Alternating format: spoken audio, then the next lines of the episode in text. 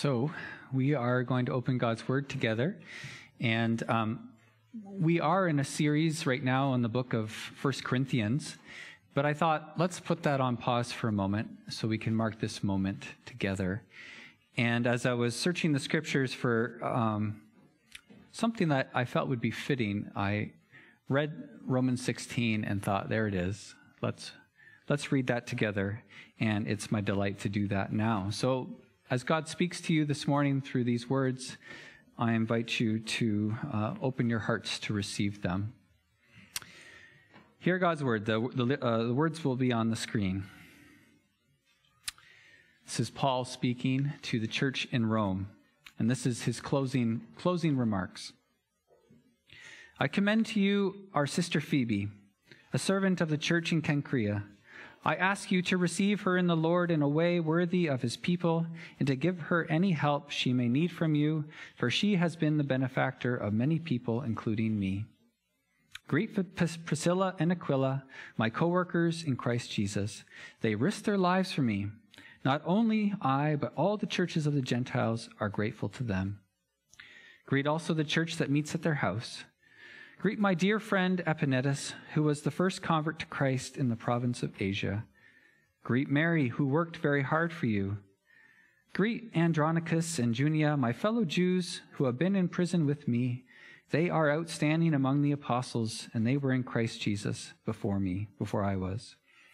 Greet Ampliatus, my dear friend in the Lord. Greet Urbanus, our co worker in Christ, and my dear friend uh, Stachys. Greet Apelles, whose fidelity to Christ has stood the test. Greet those who belong to the household of Aristobulus. Greet Herodion, my fellow Jew. Greet those in the household of Narcissus who are in the Lord. Greet Tryphena and Tryphosa, these women who work hard in the Lord. Greet my dear friend Persis, another woman who has worked very hard in the Lord. Greet Rufus, chosen in the Lord, and his mother, who has been a mother to me too. Greet Asyncritus, Phlegon, Hermes, Patrobas, Hermas, and other brothers and sisters with them.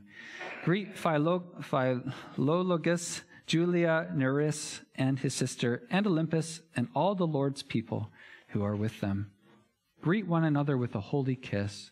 All the churches of Christ send greetings.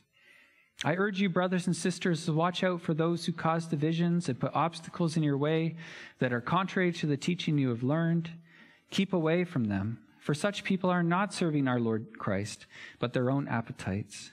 By smooth talk and flattery, they deceive the minds of naive people. Everyone has heard about your obedience, and so I rejoice because of you. But I want you to be wise about what is good and innocent about what is evil. The God of peace will soon crush Satan under your feet. The grace of our Lord Jesus be with you. And Timothy, my co-worker, sends his greetings to you, as do Lucius, Jason, and Sosipater, my fellow Jews. I, Tertius, who wrote down this letter, greet you in the Lord. Gaius, whose hospitality I and the whole church here enjoy, sends you his greetings. Erastus, who is the city's director of public works, and our brother Quartus send you their greetings.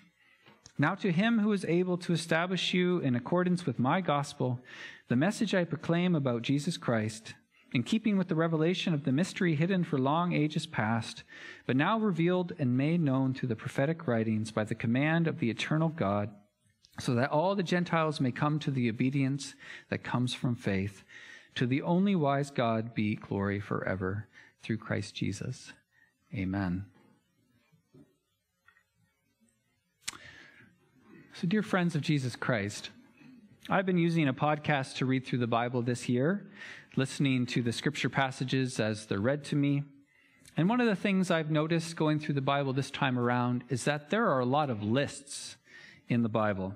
It is loaded with lists, specifically loaded with lists of names. These are the names of the people who crossed the Jordan. These are the heads of households who were present when Ezra read the law. So and so was the son of so and so who was from the such and such a tribe, and so on and so forth. I don't know about you, but I'm, when I'm reading the Bible, I don't usually read the lists. I don't read them for the same reason that I don't read the credit rolls at the end of a movie. I don't know these people and they don't seem to advance the story in any meaningful way.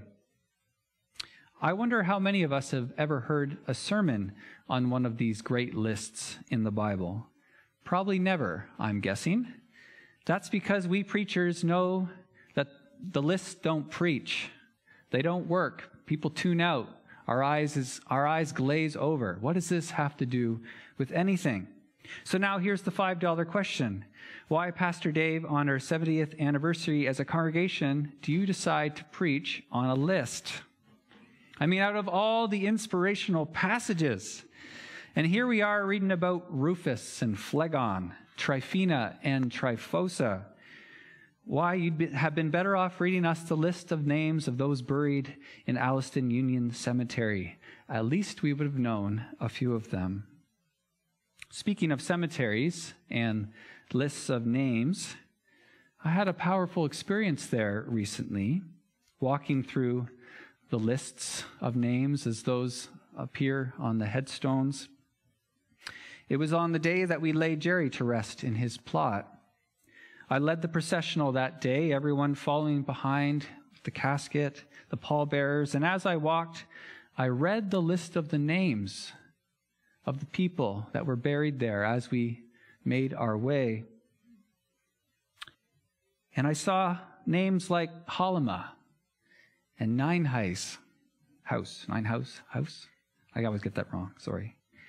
I saw Vandermeers, Biles, and there was probably more that names that you'd recognize that were all buried in this one section of Alliston Union Cemetery. Three, na- three years ago, these names would have been meant nothing to me, just a list. But when I turned around to face the crowd that had gathered, I saw Halimas and Nine Houses, Vandermeers, Bile.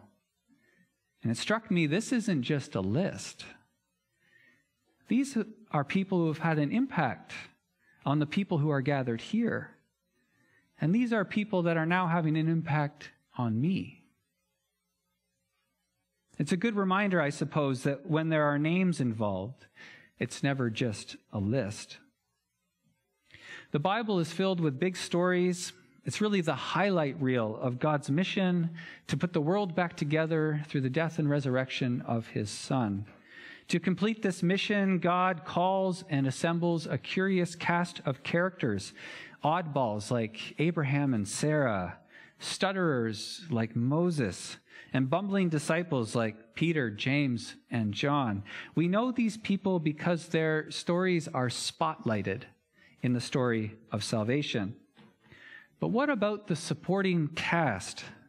Who blew the trumpets on the day that the walls of Jericho came tumbling down? And who made the bag lunches for the disciples on days where they had a lot of travel? And who opened their house in Rome so that the faithful could have a place to pray and worship. We don't get to know the supporting cast, but occasionally we get a list. I commend to you our sister Phoebe, says Paul, a servant, diakonos, in the church of Cenchrea. It's tough to say if Paul is referring simply to Phoebe's servant heart here or to the position she held in the church. Diakonos is the Greek word here translated servant, but it, also, it could also be translated as deacon. Paul liked the word diakonos, and he frequently used it to describe the mission of every spirit empowered believer. You are the diakonos of God, he said to the church, meaning you are the servants of God. But the word also came to be used in specific senses and given to specific people who held specific roles deacons. I commend to you our sister Phoebe, a deacon from the church in Cenchrea. Whatever sense Paul is meaning here when he uses the word, it's clear that Phoebe is coming highly recommended. She's been a great benefactor for Paul, a helper. And not only for Paul, but for others too. And so Paul implores the church to welcome her and to take care of her needs. Why is Paul encouraging the church to receive Phoebe? Well, it's likely that she's the one that's delivering the message, the letter. Maybe she was going to Rome on business and Paul tucked the letter into her suitcase and asked her to pass it on. Or maybe she made a special trip just to deliver the letter. New Testament scholar N.T. Wright argues that Phoebe was both the carrier and probably the first reader of Paul's letter to the Romans, as it was the custom in that time for the deliverer to read the letter. Imagine that. The first person to read Romans, this letter that has changed the world, was a woman named Phoebe, a diakonos from Cenchrea. After introducing Phoebe, Paul starts greeting the brothers and sisters in Rome. I won't go through the whole directory, but you can hear the love and gratitude in Paul's greetings. This isn't just a list, these are partners in ministry. Greet Priscilla and Aquila, my co workers in Christ Jesus. Priscilla and Aquila, we're, we've been getting to know them in our uh, learning about the letter, or Paul's letter to the church in Corinth. Priscilla and Aquila, they're a husband and wife team. And Paul worked with them day and night. During the day, he made tents with them. He was a co worker in business. And at night, together, they preached and discipled the people of Corinth. So Priscilla and Aquila, Paul meets them in Corinth, but they travel together to Ephesus. They help plant the church there, and then eventually they go on to Rome. These people risked their lives for me, says Paul. Priscilla and Aquila, not just a list, these are partners in ministry. And there's Epaenetus, who was the first convert to Christ in the province of Asia. And you don't forget that first person whose heart is opened and transformed by Christ. Every missionary sets out hoping that God will transform lives, and sometimes it takes a long time, and sometimes it doesn't happen. But then Epaenetus, what a joy. Not just a list. And then there's Mary, who worked very hard for you. Every church has a Mary. They are a gift, not just a list. Oh, and say hello to Andronicus and Junia, my, my kin, my, my relatives who have been in prison with me. It's likely that Andronicus and Junia are a husband and wife team as well. And when Paul talks about doing time with them in prison, he's probably not talking about actual prison. He's probably referencing rather his calling as one in chains for the gospel. Andronicus and Junia are also in chains with him for the gospel. In a way, they're a ministry pair at work in Rome. And they are well revered too says Paul, outstanding among the apostles. It's tough to say, uh, what, it's tough to get at what Paul is saying here about Andronicus and Junia. Is he saying that they are exceptional apostles of Christ Jesus, like Peter or John, called, sent out, empowered for ministry? Were they among the 120 who received the Holy Spirit on the day of Pentecost? Or are they simply esteemed and well regarded by the apostles, as some other translations suggest? I'm spending some time on this because this is a very hotly debated verse in Scripture, mostly because of Junia. Junia is a woman's name. And for years, biblical scholars thought that this was a typo, as it couldn't possibly be that a woman could be an apostle, outstanding among the apostles. So if you're open your Pew Bibles, NIV 1984, Junia will appear as Junius, which is a man's name. But that's not what the best Greek manuscripts say. They say Junia, not Junius. So who are these people? Well, it's likely that they're a missionary couple sent to Rome to minister there. Now, did Junia have the same authority as Andronicus? Was she allowed on the pulpit and given a seat at the consistory table? Or were, maybe she was more of a prayer warrior? Paul is not interested in parsing this out for us. He's simply greeting his fellow partners in the ministry of Christ Jesus. But whatever your views on women in church leadership, it's pretty clear from this passage that the ladies are well represented as integral partners in God's mission. Paul names a lot of them Phoebe, Priscilla, Mary, Junia, Persis, and my favorite sisters, Tryphena and Tryphosa, not to mention Rufus's mother, who has been a mother to me too. These are women who work hard in the Lord. Thank God for women who work hard in the Lord, not just a list. The women feature prominently in Paul's list, but so do Jews and Gentiles, and really people from every uh, uh, uh, stratus of strata of society. This is a diverse group.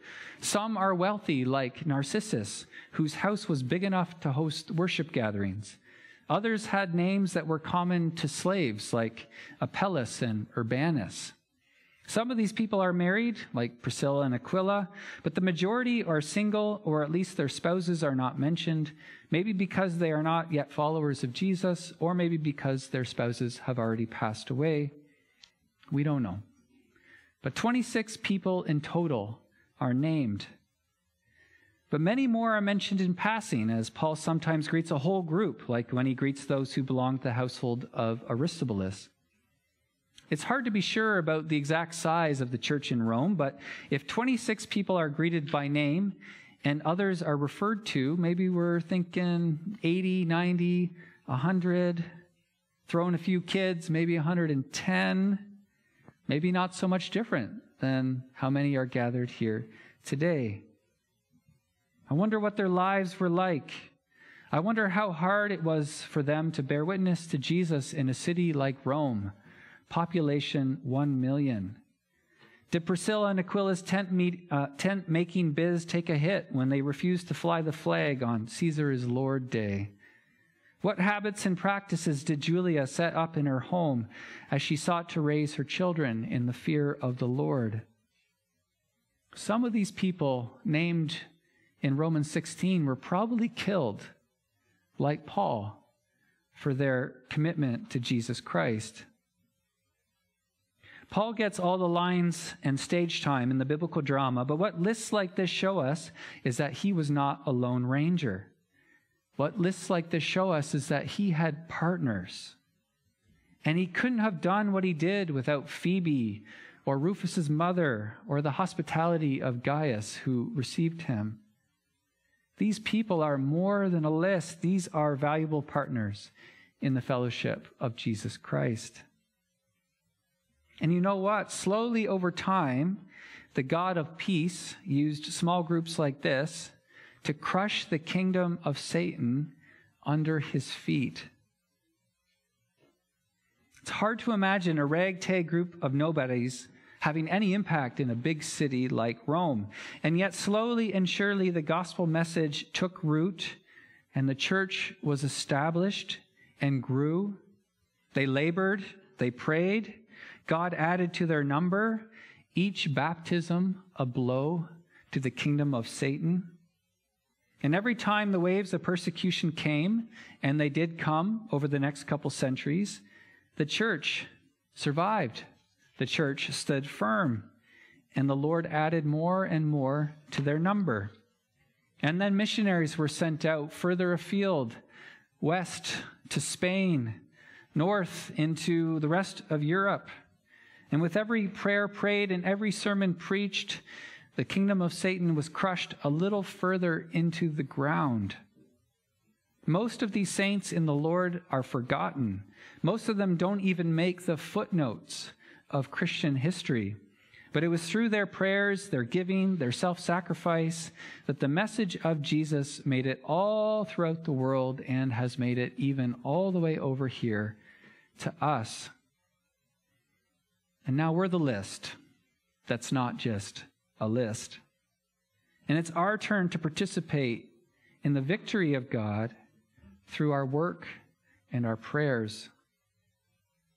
And I know it doesn't always feel like we're winning, like Satan is being trampled underfoot. It doesn't feel that way. There was a time in our life together when we considered building a bigger sanctuary just to accommodate the, the growing numbers this space works pretty well for us now, I'd say. But make no mistake, through our 70 years of life and ministry, God has used members of the Alliston Christian Reformed Church to participate in and extend the victory of Jesus in this time and in this place. For 70 years, the praises and prayers of God's people have filled the sanctuary. For 70 years, the ladies have been meeting to study God's Word. The kingdom of Satan is trampled underfoot when women gather to read God's word. Gems have been meeting and counselors have labored for the Lord for decades. Cadets have been meeting and counselors have poured into the boys of our community for the same amount of time. So many years. For 70 years, our elders have been praying and our preachers have been preaching. Think of the mission trips the missionaries sponsored the kingdom of Satan being trampled underfoot. Think about how many casseroles were made by members of this congregation and shared with those in need. The kingdom of Satan is no match for a CRC casserole. And think of the giving. The giving. Last year, members of our church gave over $52,000 away to various ministries, both local and global. Ministries that promote spiritual health and mental health. Ministries that fight addiction and welcome the foreigner. Ministries that facilitate discipleship in the way of Jesus. And you know what? That giving has been consistent for 70 years. We're talking millions. And that's just what appears on the books, not all that happens outside when people give, not through the church, but in other ways. The God of peace has used our funds to trample down the kingdom of Satan. Not just a list, partners in the ministry of Jesus. And of course, victory doesn't always look the way we want it to or go the way we want it to. There have been great years here as a church, but there's also been the hard years. I was reading the Alliston CRC's 50th anniversary booklet this week, trying to get caught up on our past. And you know what story really hit me?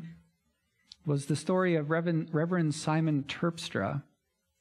He served this congregation from 1967 to 1974, and then he was deposed from the ministry in 1975 due to alcoholism. I imagine that those were tough times.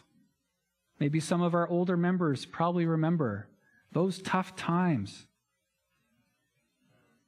But in God's grace and in God's timing, there still was victory in that story.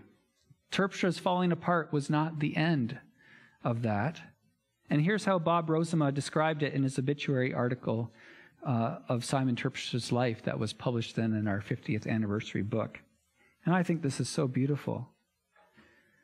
After the death of his second wife and the support of his family and the Holland Marsh congregation, Terpstra finally confessed his need for help and entered the Donwood Institute in Toronto in November 1981 for a month of intensive therapy.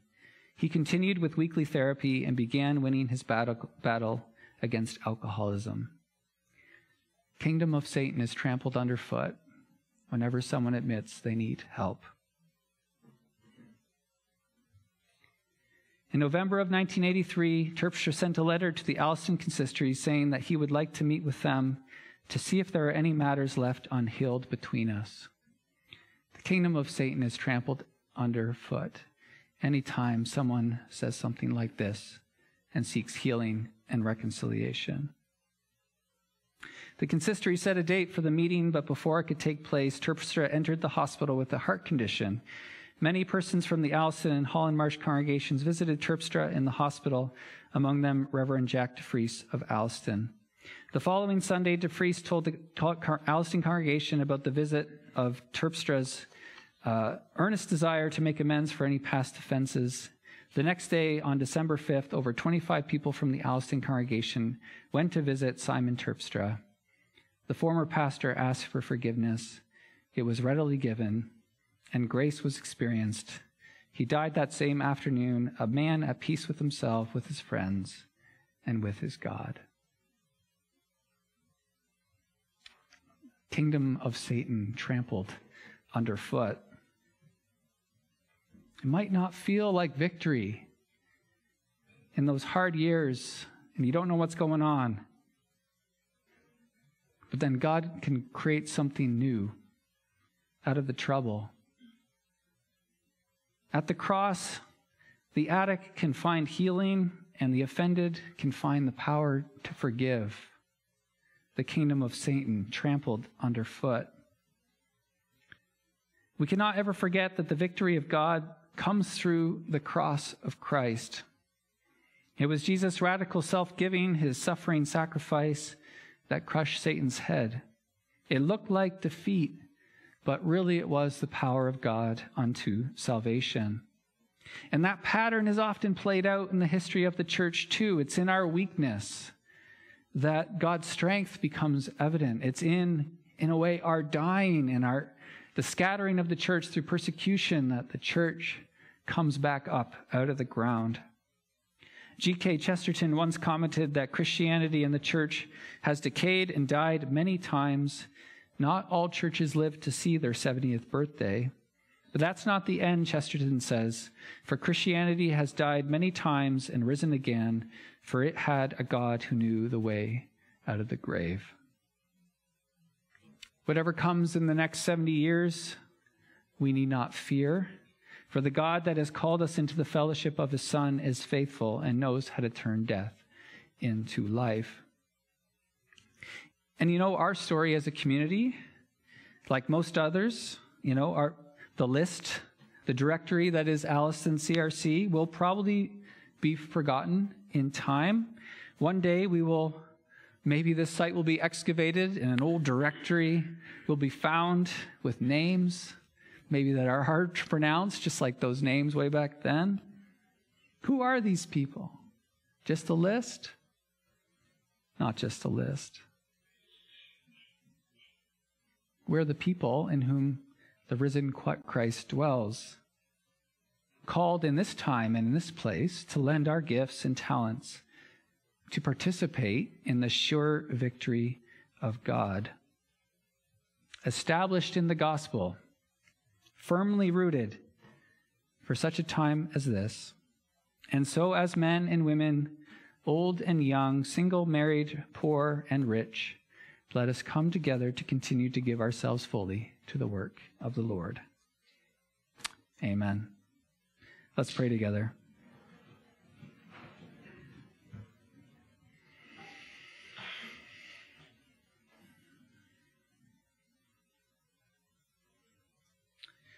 Lord God, we join in um, we join in ministry not just with each other, but with the past.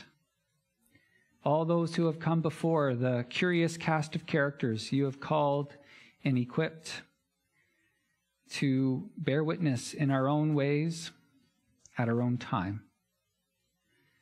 And Lord, we thank you for this time, right now, right here our lives lived in the present. And we pray for the power we need to continue on in faith and faithfulness. Not worrying, Lord, about making a big name for ourselves, but trusting uh, that you are at work making a name for yourself through your gathered people. And so we want to lift high your name, Lord, and celebrate your work, and as we have been today and into the future Will you give us the power we need to continue um, to continue to bear witness and to continue, uh, Lord, continue to allow us to trample uh, all that does not belong in your world, the kingdom of Satan, underfoot. This we pray in Jesus' name. Amen.